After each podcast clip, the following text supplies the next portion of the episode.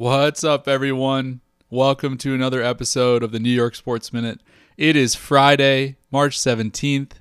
And listen, if you joined this episode to hear me excited about March Madness, to hear me excited about it being 60 degrees in Central Park, you're going to have another thing coming to you. Um, this is going to be a sad, depressing episode because my favorite team, one of the most beloved teams in New York, the New York Mets, they were dealt devastating news on Thursday that our best player, our MVP, Edwin Diaz, has a torn knee. He is out for the entire 2023 MLB season. And that is the storyline of today's episode and really the storyline of New York sports right now. And so we'll get into Diaz. I'll use this as a therapy session for myself.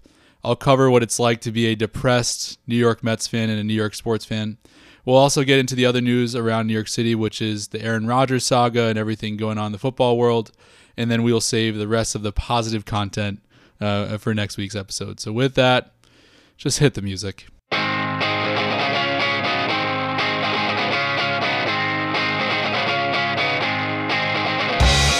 This is the New York Sports Minute with your host, Morgan Eck.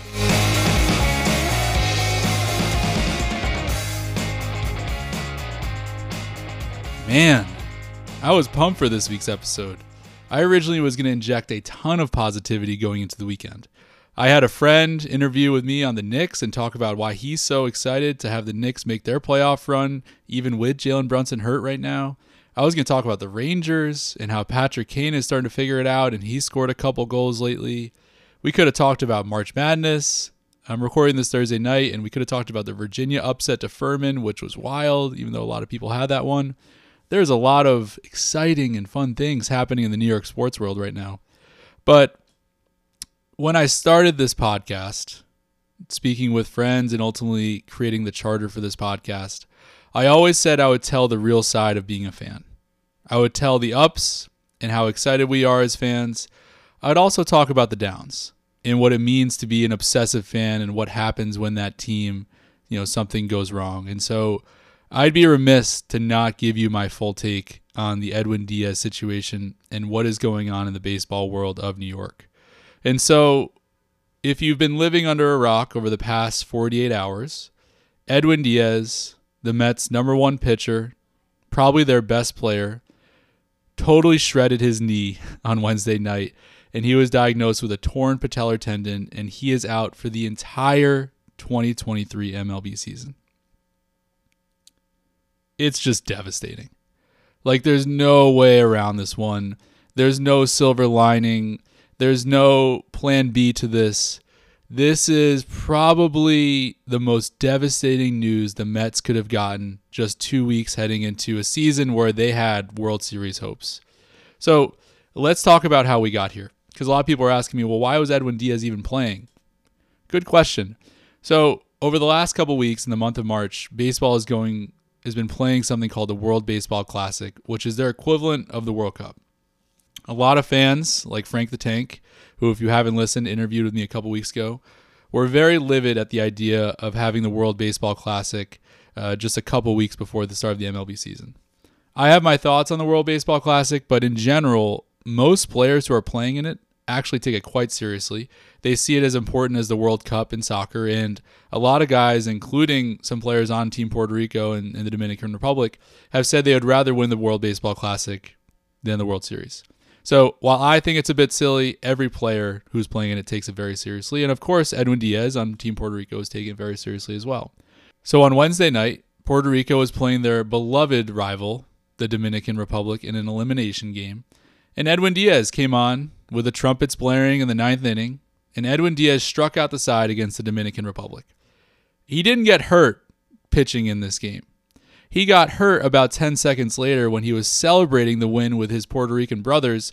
They were all jumping up and down, and immediately Edwin Diaz fell to the ground, grabbing his right knee. Now, I wasn't watching the game. I was watching some March Madness, but I saw on Twitter what happened, so I turned on to turned on the TV to the channel and immediately I knew this guy's season was over from the moment I saw what was going on. And you always know, like deep down, if a player is actually hurt or not, not based on the player, but based on what his teammates are doing around him, because they're actually the ones who can see what's going on. And I look, and the entire Puerto Rican baseball team is on the field crying. Like Francisco Lindor is on his hands and knees praying to the gods at third base that Edwin Diaz is going to be okay. They had Edwin's brother, Alexis Diaz, on the field crying as if like Edwin had just died on the field. Like it was a horrific scene in Miami watching Edwin Diaz get hurt. And the guy couldn't even walk off on his own weight. They had to literally get him in a wheelchair and wheel him out of the stadium. Like I've actually never seen this on a baseball field. And so right away, I knew that Edwin Diaz was going to be significantly hurt. I was hoping it wasn't something like an Achilles. Uh, you know, I'm, I'm happy that it wasn't like an arm injury, but it came out Thursday that he does have a torn patellar injury. It's a generally it's a year timeline, so he is going to be out for the entire 2023, you know, regular season or full season for the Mets. And it's just devastating. Like there's just no way around it. it is the most devastating possible injury that the Mets could have. And first, let's get into the World Baseball Classic because a lot of people have been arguing about this. It's not the World Baseball Classic's fault that Edwin Diaz ruptured his knee celebrating with his teammates. This could have happened in Port St. Lucie during spring training. It could have happened in April at Citi Field after a big win. It could have happened in the playoffs later this year. It could have happened at any moment. It was a freak injury. So I don't blame the WBC. I don't blame players like Edwin Diaz for getting hurt in the WBC. I just think to myself, like, this team is so goddamn cursed.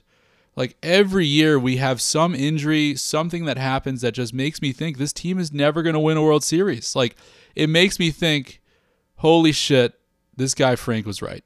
Like as negative as Frank the Tank was, as loud and obnoxious as he was, the dude was right. Like Matt Harvey was having a historic year back in 2013, I think it was, and had a blood clot in his shoulder and had to be shut down for the season. Just a few years ago, getting ready for a big season, Yoenis Cespedes, our best player, broke hit both of his ankles trying to wrangle a hog on his ranch.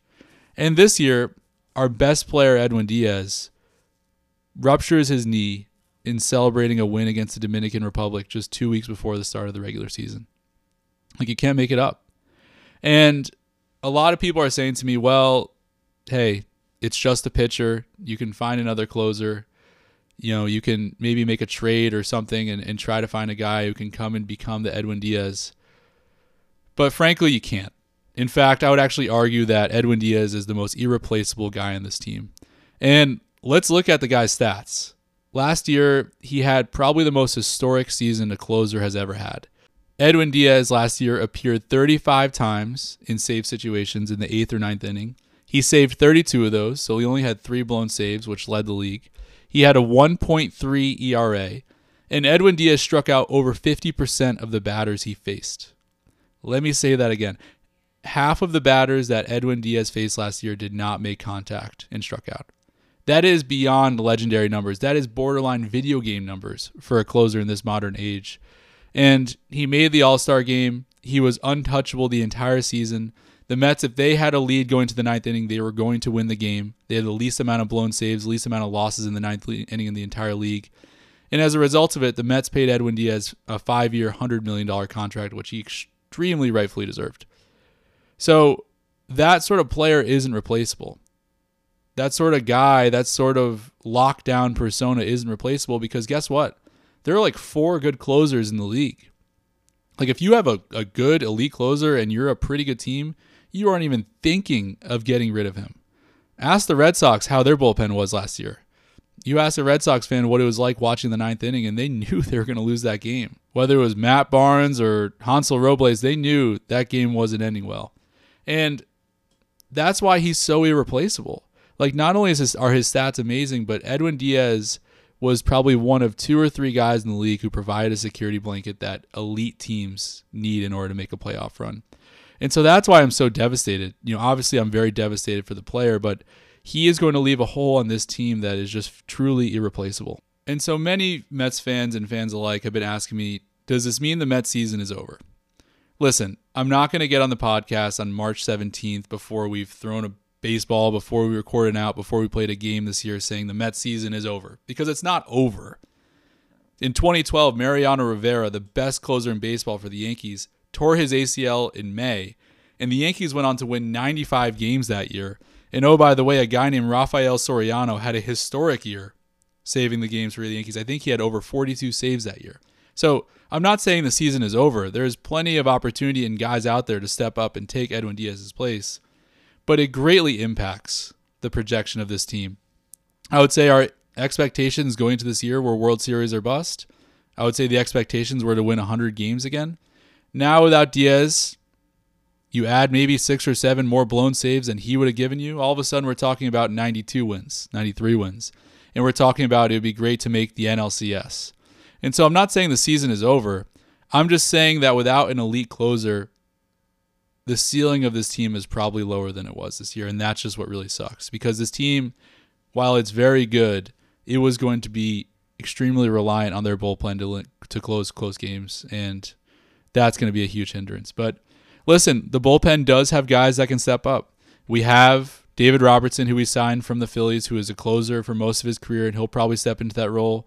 We have my guy Adam Ottavino, who we brought back on a two-year deal, and he has a lot of experience closing and in big situations.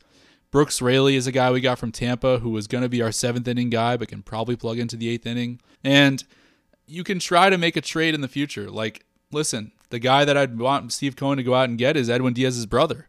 Alexis Diaz is turning into an elite closer on the Cincinnati Reds, a Reds team that isn't going anywhere. And so I think it would be prophetic for them to go out and get Alexis and bring him on to do the work that his brother was asked to do this year. But overall, it just, I just don't get why we can't have nice things. Like, I don't get it. I've been saying all year that if this team avoided massive injuries to guys like Diaz and Verlander and, and Scherzer, we would win 100 games again.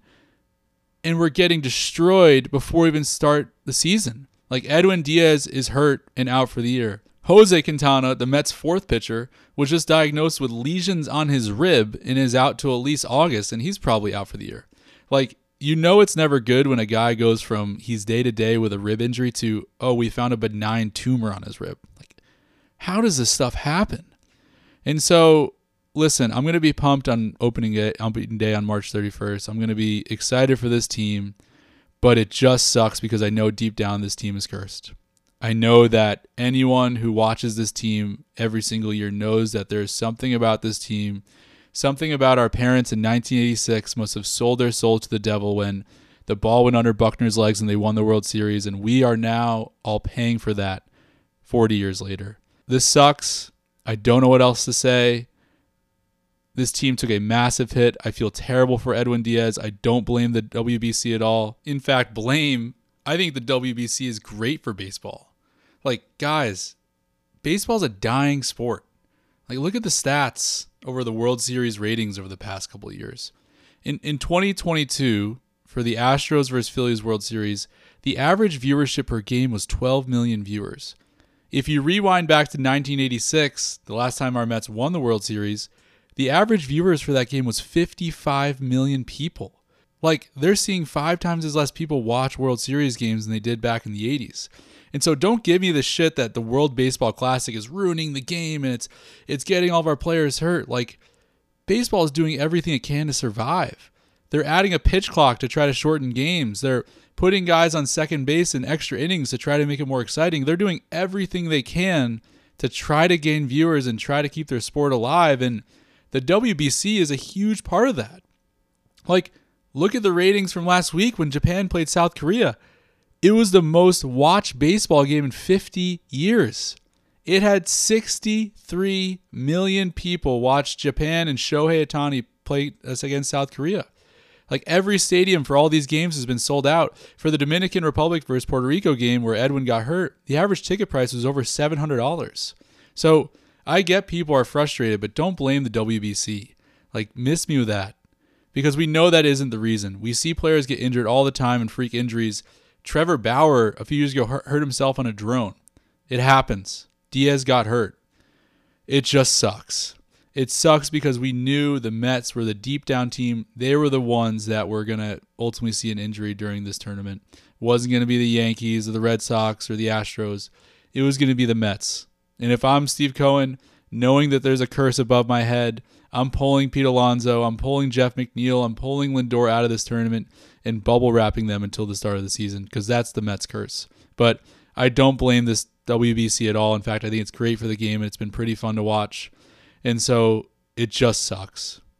I don't know what else to really say on the topic. I'm devastated. I'm bummed heading into opening day. So let's take a quick break and let's change gears into what's going on in the football world here in the city. Hey, taxi. All right, I'm back.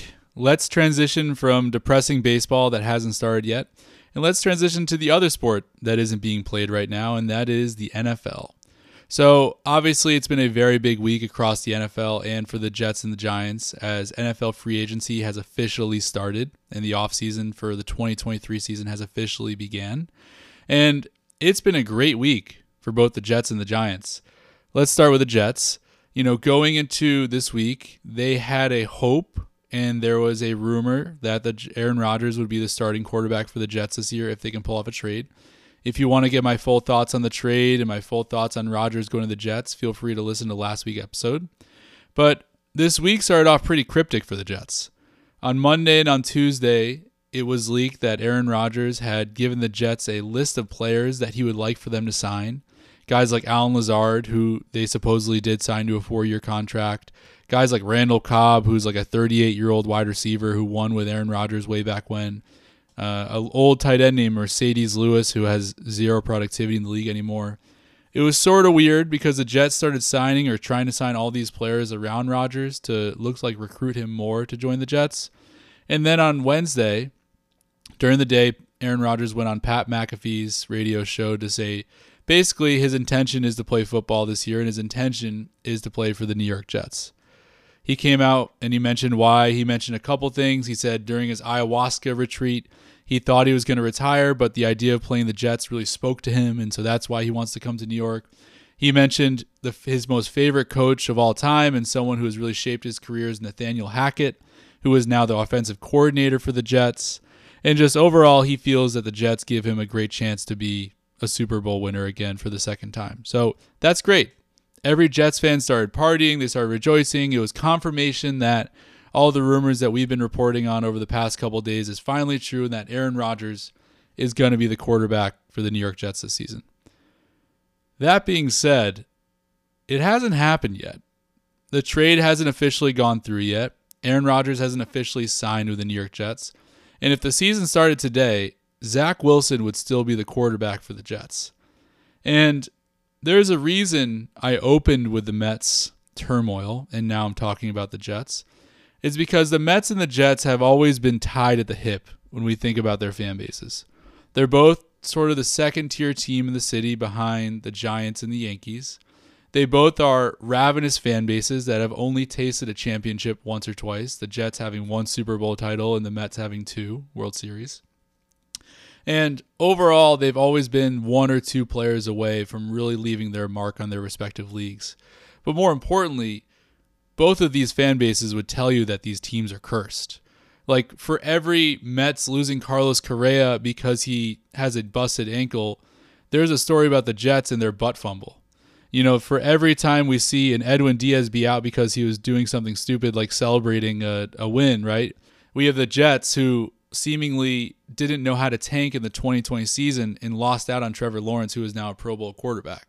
So both of these teams are tied at the hip, and both these teams are cursed. And I'm shocked that Jets fans are celebrating the way they are, acting like this thing's a done deal because reports came out today that it is anything but a done deal for Rodgers to go to the to the Jets and that there is still work to be done for him to go there. And so listen, Jets fans, you got to be excited if he's your quarterback. He makes you a top 3 team in the AFC. He is the quarterback that finally brings you guys to relevancy and, and into that upper echelon of the NFL. And so I get it as soon as he is traded and signed with the Jets, you should be celebrating, you should be cocky, you should be rubbing it in everyone's faces because he is going to be that good for your team. But let's also remember who the Jets are. And let's remember who Woody Johnson is. And I'm recording this Thursday night, and as of now, he is not a Jet, and so I'd be very weary if I were a Jets fan. But we'll see. I do think it does happen, but I would I'm just a little surprised that Jets fans are celebrating the way they are. But my other takeaway with the Jets is can we talk about how annoying this process is? And listen, I think Rodgers is going to be a really good player for the Jets, but can we just talk about how big of a loser this guy is? Like, he's such a loser. Like he's impossible to root for, and every time I watch him, I just get my skin crawls. He ends this season saying, Oh, I don't know if I'm going to play again. I don't know if I like football. It's the third off season in a row that he's done this, asking for media spotlight and attention. No other player does this. He then says he's going into an ayahuasca retreat. He's going to a retreat in darkness where he's going to be with his thoughts for a few days and ultimately decide what he wants to do as the world awaits on Aaron Rodgers' decision. He then comes out and says, I was 90% going to retire, but after that retreat, I'm now ready to play football again. And oh, by the way, Jets, if you guys want to trade for me, you need to sign all these players. So I am more convinced to come with you.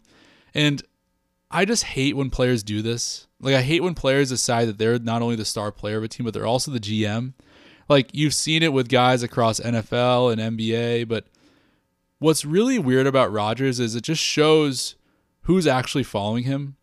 Like, when LeBron James decided he was going to be a GM in this league along with a star player, he recruited all star caliber guys. Like when he signed with Miami with D Wade, he also brought over legendary Hall of Famers like Chris Bosh and like Ray Allen. It just showed how good of a player LeBron was and how respected he was in NBA locker rooms that guys like Ray Allen wanted to finish their career with him. And by the way, guys like Chris Bosh also wanted to win a title with him. He then went over to Los Angeles to start a new team with the Lakers, and look who he brought. He brought the best big man in the league, Anthony Davis, with him, and they won the bubble tournament, the bubble NBA Finals in 2020. And so, again, when guys do this, you look at the players who are following them and you see, wow, okay, he's very respected. People love him in the locker room and people want to play with him. We saw it with Tom Brady just two years ago when he joined the Bucs back in what was it, 2021. He left the Patriots for the Bucs and immediately he brought a cast of characters with him. He got Rob Gronkowski to come out of retirement and join him for a Bucs Super Bowl run. He got Leonard Fournette to come over to the Bucs and be their starting running back. He got Antonio Brown to come over to the Bucs, who was a key part of their Super Bowl run before he totally fell off the deep end. And again, he was a GM, and it showed us that players around him really respect him and were willing to come out of retirement for him. Then you look at the Packers and you look at Aaron Rodgers. Look who he's bringing. He's bringing over Randall Cobb, who's been totally irrelevant for years. He's bringing over Marcedes Lewis, who like hasn't caught a catch in like four years. He's bringing over Lazard, who's like pretty good, but not that big of a game changer. Like I don't see Davante Adams saying I'm not playing unless it's for the Jets and Aaron Rodgers. I don't see other star guys saying, "Hey, get me to the Jets. I want to play with Aaron." It just shows that he's a very unlikable guy and he's just frankly sort of a loser. And we're acting like the Packers were good last year. Like they weren't. Why would you let Rodgers, whose team didn't make the playoffs last year, be the GM of your new team basically by demanding players come over with him? Like maybe trust Joe Douglas, who's built a foundation that's really, really good with guys like Breece Hall and Garrett Wilson. Like maybe trust that GM to actually build a team around Aaron to make him better, as opposed to having Aaron recruit guys who, frankly, haven't done anything in years. I just don't get it. Like as a Giants fan, I get it. Rodgers is an amazing talent. He's going to make the Jets a top three team in the AFC. He's going to make them a Super Bowl contender. He's going to totally elevate that team. But God, this guy is hateable. I just hate guys who say, like, oh, get me out of the media. I hate the media. I hate when people talk about me. Then, dude, don't go on a weekly radio show with Pat McAfee.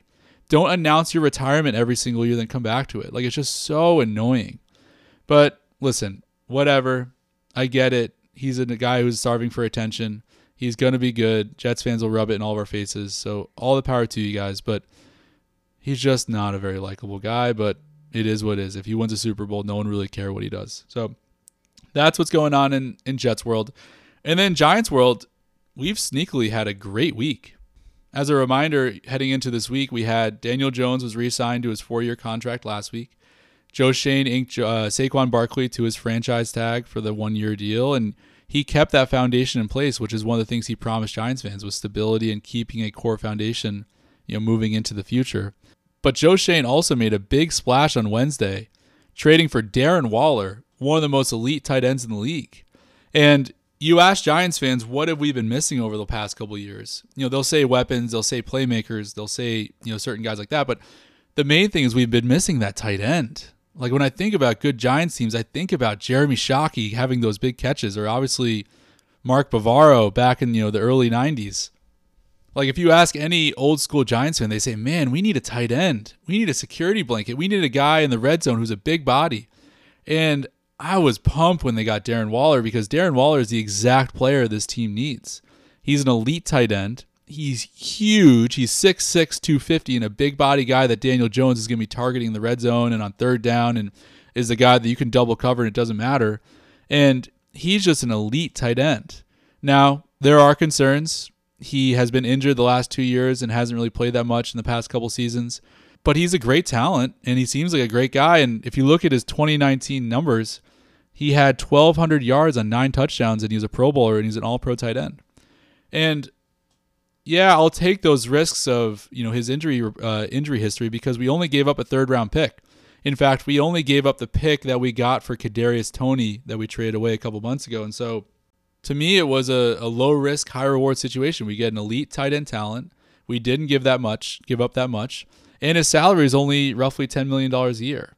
So yeah, I'm a little worried about his health, but listen, if this guy is the elite talent that I think he can be with Daniel Jones, that gives us a really good foundation with Jones, Saquon Barkley, and Darren Waller, and it allows us to continue to add players um, around them.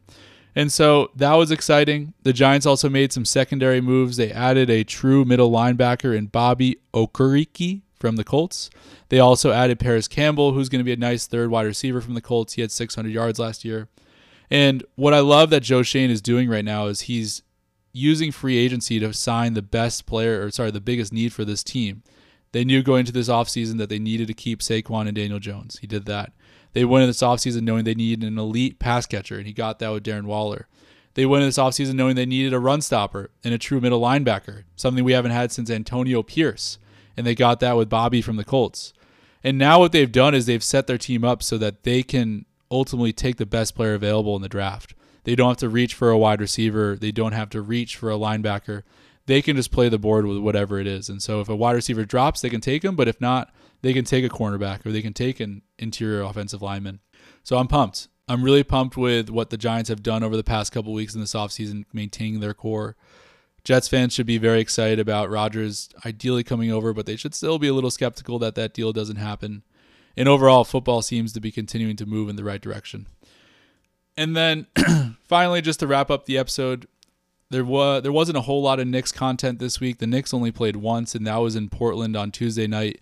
They won that game pretty easily. It was another game without Jalen Brunson, but they have a huge weekend coming up. They play against the Nuggets Saturday night, or sorry, Saturday during the game. Tickets for that game are like five hundred dollars to enter the arena. It's getting crazy. If you have season tickets, you're making a ton of money right now. And with only 11 games left, this Knicks team is in fifth place. They are squarely in the playoff hunt, and they're only two games behind Cleveland for that fourth place, which we've talked about. And so it's going to be a big next couple weeks for the for the Knicks. I think the season's over April 10th or something like that. So we have about a month, three weeks or so until their season is done. And so next week I'll have my buddy on, a fellow season ticket holder. We actually met at the game this year, and, and he's a really funny guy. So we'll have him on to talk about the Knicks. And hopefully it's a weekend where we see Jalen Brunson return. Um, he is, you know, this team is night and day different without Jalen Brunson playing, and we really need him to get healthy. So hopefully he returns Saturday against the Nuggets. But if not, I'm happy letting him rest. But overall, just a lot of stuff going on right now. Um, I'm still pretty depressed about Diaz. Football stuff is really exciting. We'll get into the Knicks and the Rangers next week. We'll probably have a little March Madness recap as well. But I'll end there this week. I hope everyone has a great weekend. Hope you enjoy the March Madness stuff. It's going to be one of my favorite weekends of the year having nonstop content. Huge game for the Knicks on Saturday, and Mets fans, it'll be all right. This team is cursed. Don't blame the World Baseball Classic. Don't blame Edwin Diaz. Blame your parents for making you Mets fans. Blame the Wilpons for cursing us for decades. And it's okay. Opening days in two weeks, and once we go on that first five game win streak, you'll forget about Edwin Diaz. So, anyways, have a great day, everyone. Have a great weekend, and we will talk to you next week.